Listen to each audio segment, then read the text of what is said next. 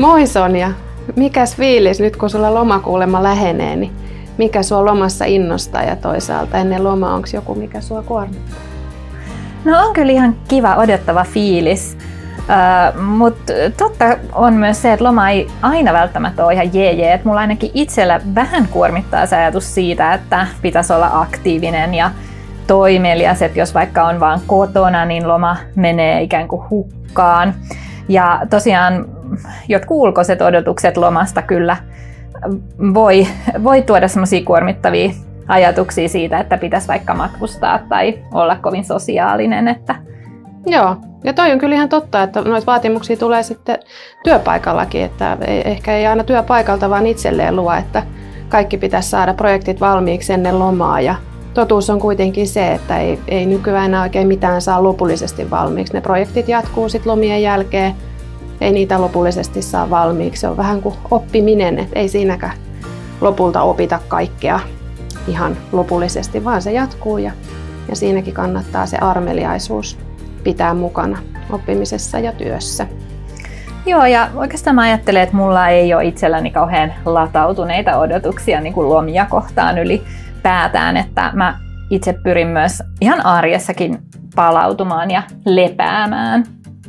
Joo, no tohon kannattaa kaikkien pyrkiä, ettei se loma menisi sitten vaan palautumiseen. Tervetuloa kuuntelemaan Rastor-instituutin Kauhallapäähän podcastia. Tämän podcast-sarjan tavoitteena on oppia ymmärtämään sitä, mitä aikuisten oppiminen on ja millä tavoin aikuinen voi omaa oppimistaan tukea. Tervetuloa kuuntelemaan Kauhallapäähän podcastia. Meillä on tänään aiheena opiskelun ja elämän tasapaino stressinhallinnan ja palautumisen näkökulmasta. Mä oon Tiia Nurminen ja toimin Rastor-instituutista osaamispäällikkönä. Aiheeseen liittyen on opiskellut Jyväskylän yliopistossa työhyvinvoinnin johtamista ja valmistun viime vuonna palautumisohjaajaksi. Ja mulla on täällä mukana Sonja. Moi! Moi! Mä oon Sonja Johnsson ja toimin niin ikään täällä Rastor-instituutissa osaamispäällikkönä ja lisäksi mä oon kouluttautunut stressinhallinta- ja palautumisvalmentajaksi. Voitaisiin jutella ainakin, että miten se kuormitus näkyy, miten se stressi voi tunnistaa ja onko se stressi aina haitallista vai voisiko siitä olla meille jotain hyötyä. Ja sitten olisi kiva kuulla ihan konkreettisia keinoja, mitä meillä itsellä on tuohon kuormituksen hallintaan ja hyvään palautumiseen.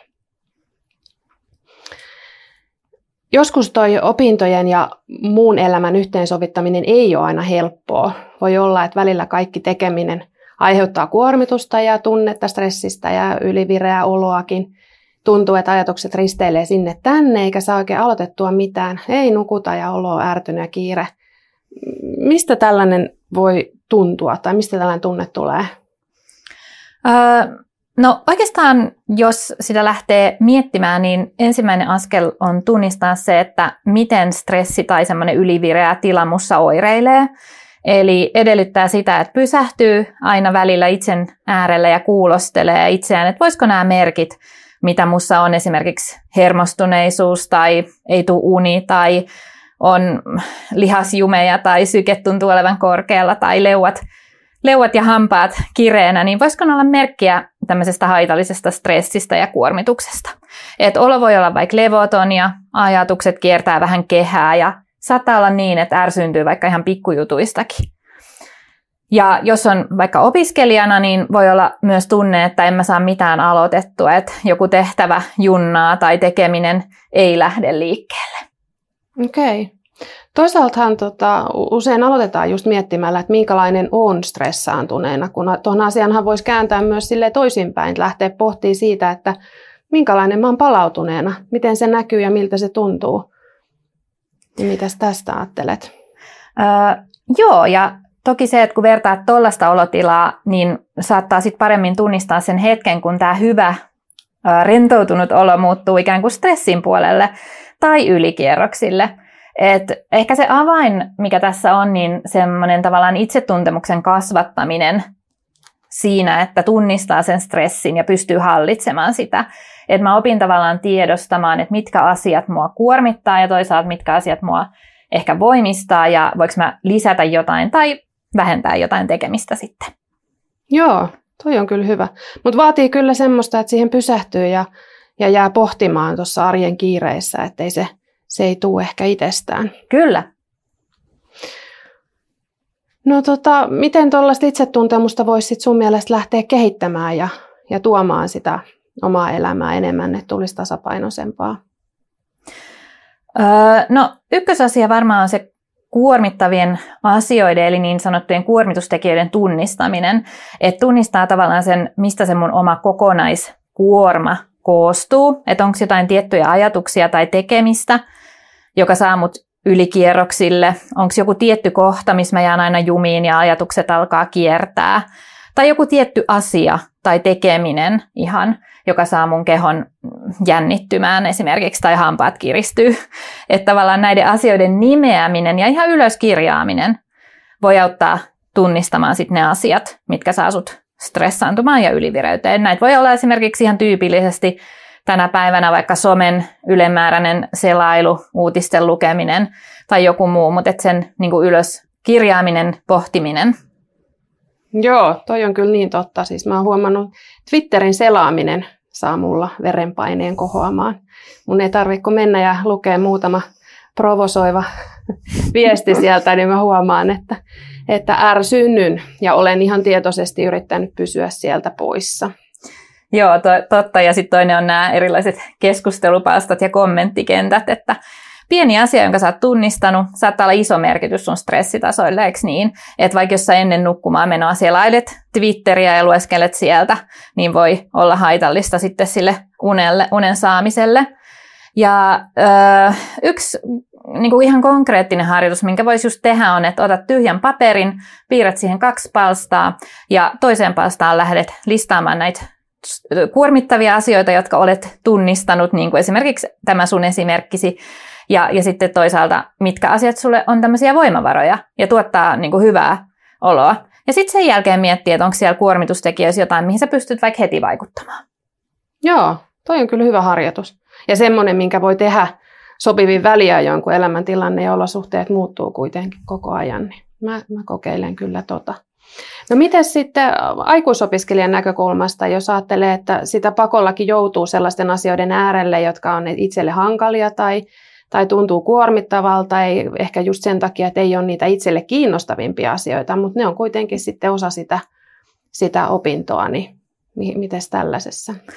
Joo, tämä on tosi hyvä pointti ja erittäin tärkeää on mun mielestä se, että muistaa, että meidän kaikkien elämään kuuluu aina jonkin verran stressiä.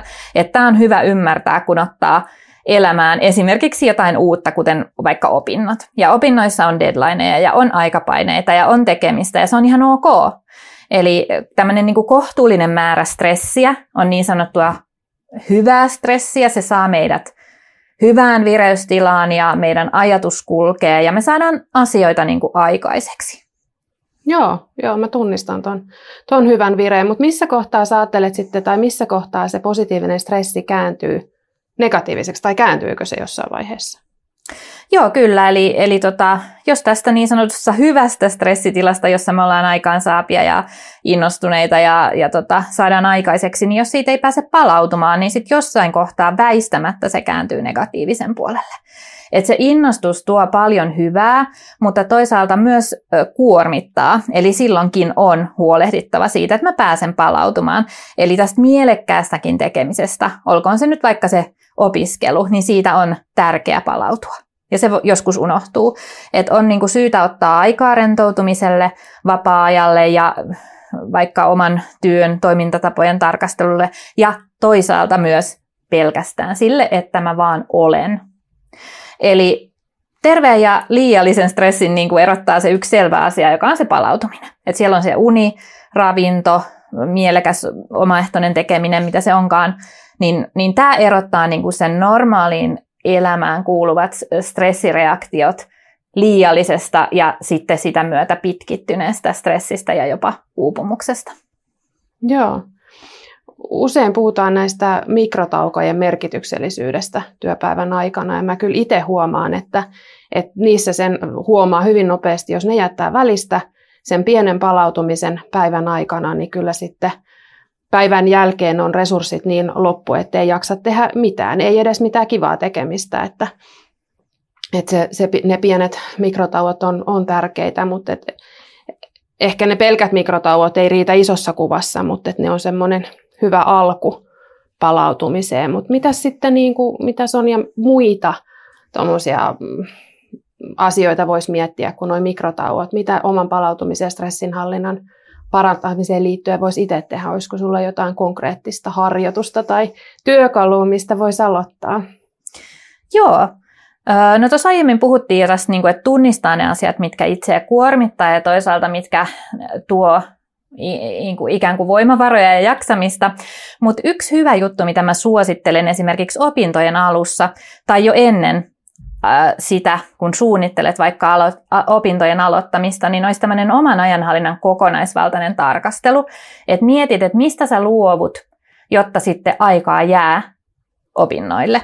Ja tämmöinen ihan konkreettinen harjoitus voisi olla taas ottaa vaikka se yksi tyhjä paperi ja miettiä siihen erilaisia asioita, mitä sun vapaa-aikaan kuuluu tällä hetkellä tai niin kuin kokonaisvaltaiseen ajankäyttöön, siis työhön, opintoihin, vapaa-aikaan, kuinka paljon aikaa sulla mihinkin menee tällä hetkellä ja sitten mietit, että mikä sellainen tekeminen on, josta sä voisit vähän nipistää aikaa sille tärkeälle uudelle asialle, esimerkiksi näille opinnoille.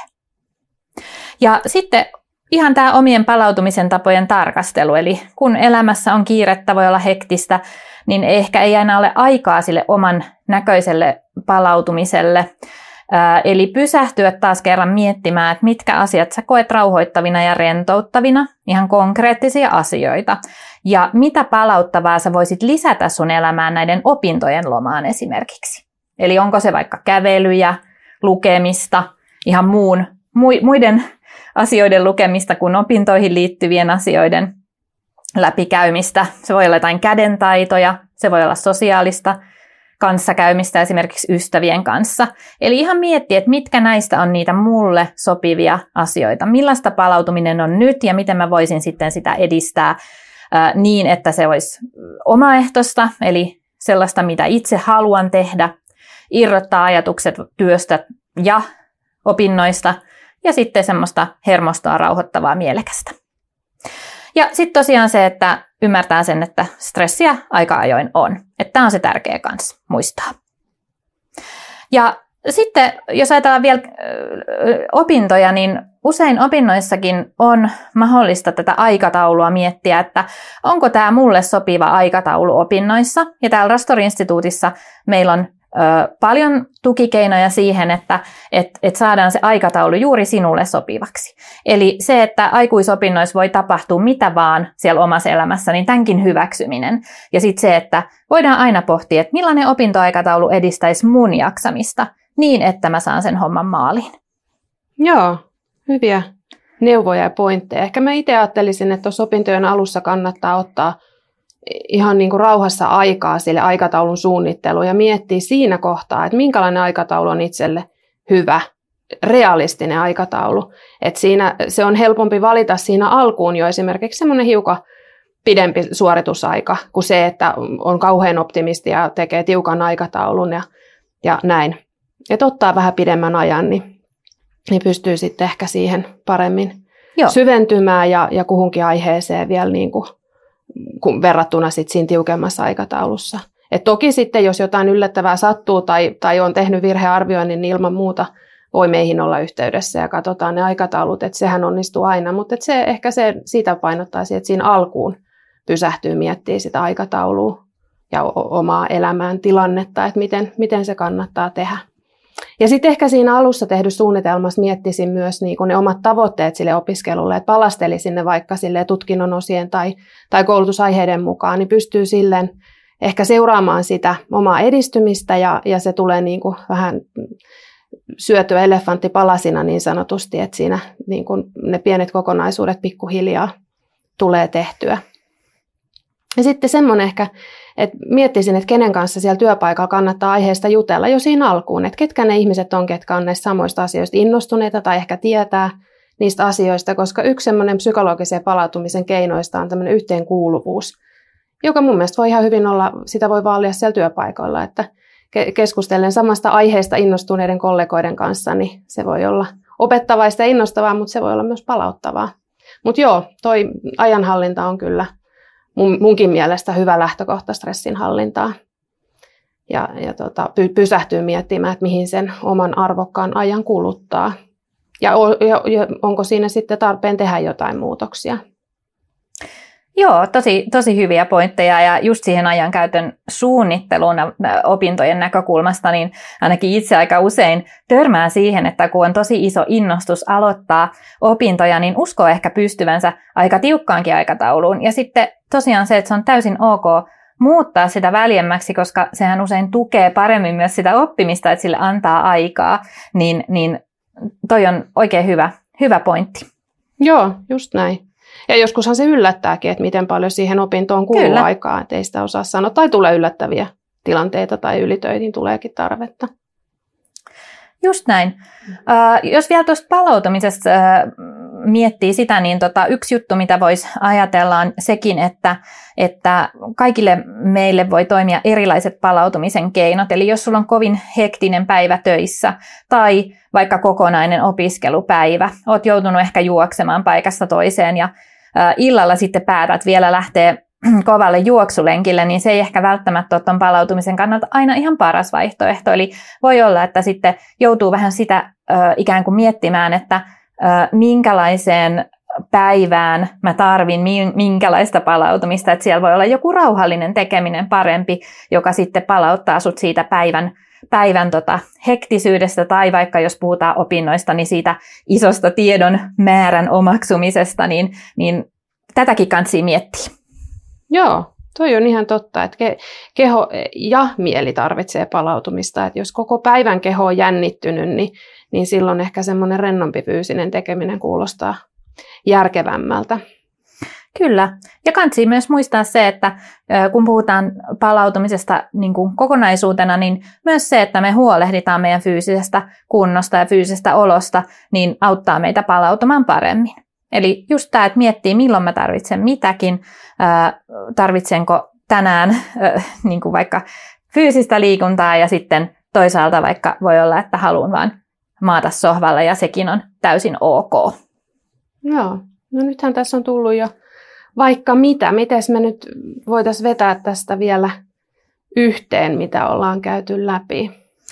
Joo, paljon asiaahan tähän aihepiiriin liittyy, mutta ehkä yhteenvetona voisi todeta, että ei näihin asioihin ole yksiselitteisiä vastauksia tai työkaluja aina, vaan ehkä se, että tärkeää pysähtyä itsen äärelle. Se voisi olla se ykkösjuttu, että kuulostelee mua itseäni, että mikä minua nyt kuormittaa ja mitä mä tarvitsisin, että voisin hyvin ja pystyisin esimerkiksi nauttimaan opiskelusta myös.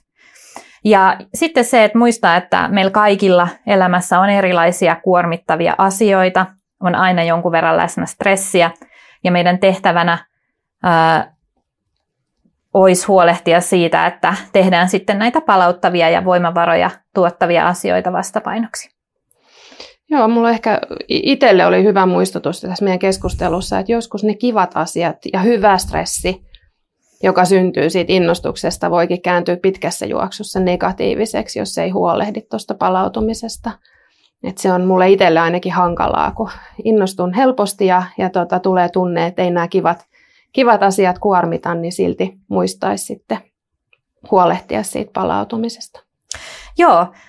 Mä voisin tuosta kertoa hyvän esimerkin, mikä varmaan monellekin voi havainnollistaa sitä niin kuin kivojen asioiden kuormittavuutta, että kun opiskelin itse uutta taitoa, eli opettelin neulomaan, niin mun yöuni huononi merkittävästi, koska siellä niin kuin unessakin sitten opettelin sitä neulomista, eli selvästi mä kuormituin jotenkin siitä uuden taidon opettelusta, että tavallaan sen ymmärtäminen, että se oli hirveän kivaa, mutta se aiheutti myös sellaista negatiivista kuormitusta, että tässä tämä oman kokonaiskuorman ja sitten sen ajankäytön tarkastelu on tärkeää ja sitten just se, että mihin mä mun aikaani käytän, pitääkö mun luopua jostain, jotta mulla on parempi olo tai palaudun paremmin ja toisaalta mitä mä voisin ehkä lisätä. Joo, no ehkä sitten tavallaan palautumisen keinot pitäisi aina siihen tilanteeseen miettiä sopivaksi, että ollaan kaikki kuitenkin erilaisissa elämäntilanteissa, että tässä ei ole sellaista yhtä toimivaa reseptiä, vaan sitten pitää aina vähän niin kuin reseptikirjasta valita siihen hetkeen se sopiva keino. Mutta kiitos Sonja, tämä oli kiva keskustelu näistä aiheista ja itselle tuli hyviä muistutuksia miettiä, että miten sitä omaa ajankäyttöä voisi taas tarkastella ja muokata. Joo, kiitos. Oli tosi kiva keskustelu ja nämä aiheet on mulle lähellä sydäntä ja aina mukava jutella näistä hyvässä seurassa.